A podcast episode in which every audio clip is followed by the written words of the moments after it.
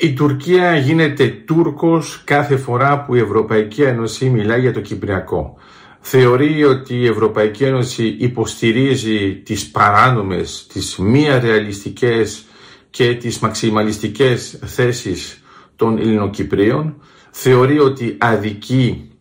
τα κατεχόμενα, θεωρεί ότι αδικεί τη συμπεριφορά της Τουρκίας για την προστασία των Τουρκοκυπρίων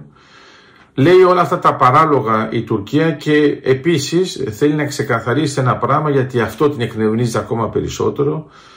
Τι είναι η διαδικασία της επίλυσης του Κυπριακού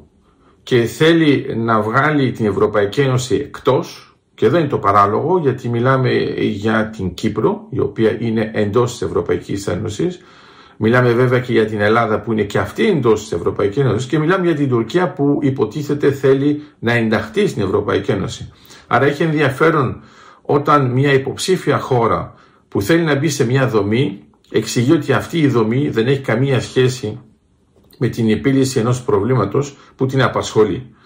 Άρα ξαναέρχεται ουσιαστικά στα δεδομένα της Ζηρίχης Λονδίνου, της συμφωνίας, θέλει να πει ότι υπάρχουν μόνο δύο μέρη, δηλαδή δύο κοινότητες και τρεις εγγυήτρες δυνάμεις, βέβαια η Ελλάδα, η Τουρκία και το Ηνωμένο Βασίλειο.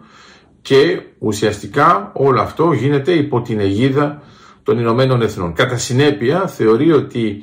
το μέγιστο που μπορεί να κάνει η Ευρωπαϊκή Ένωση είναι να είναι απλώς ένας παρατηρητής αλλά να μην μπορεί να κάνει παρεμβάσεις ούτε να εξηγεί τι πρέπει να γίνει για να καλυτερεύσουν τα πράγματα. Γιατί τεχνικά είναι λανθασμένο το όλο πλαίσιο, γιατί μάλλον έχει ξεχάσει η Τουρκία ότι η Κύπρος έχει ενταχθεί στην Ευρωπαϊκή Ένωση από το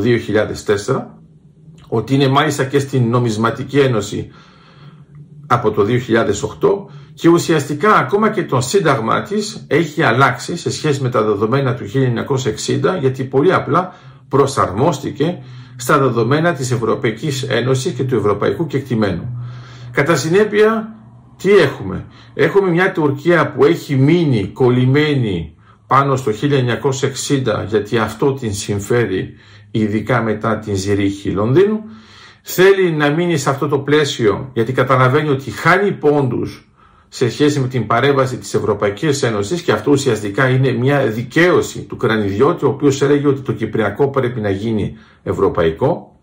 ειδού τα αποτελέσματα και βλέπουμε ότι η Τουρκία προβληματίζεται τόσο πολύ η οποία ε, αναγκάζεται να απαντήσει επειδή είναι έξαλλη με έναν τρόπο εντελώς παράλογο χωρίς να υπάρχει ούτε διπλωματικό ύφος και βέβαια ούτε στρατηγικό ύφος. Γιατί πολύ απλά δεν ξέρει τι να κάνει. Η Κύπρος προχωράει δυναμικά στο θέμα της ΑΟΣ, στο θέμα της ενέργειας, στο θέμα της Ευρωπαϊκής Ένωσης, στο θέμα της Ευρωζώνης. Όλα αυτά είναι δεδομένα που έχει αποκτήσει, δηλαδή είναι κεκτημένα πλέον της Κύπρου και η Τουρκία συνεχίζει να την βλέπει σαν μια χώρα που δεν υπάρχει, σαν μια χώρα που αντιπροσωπεύει μόνο μια κοινότητα,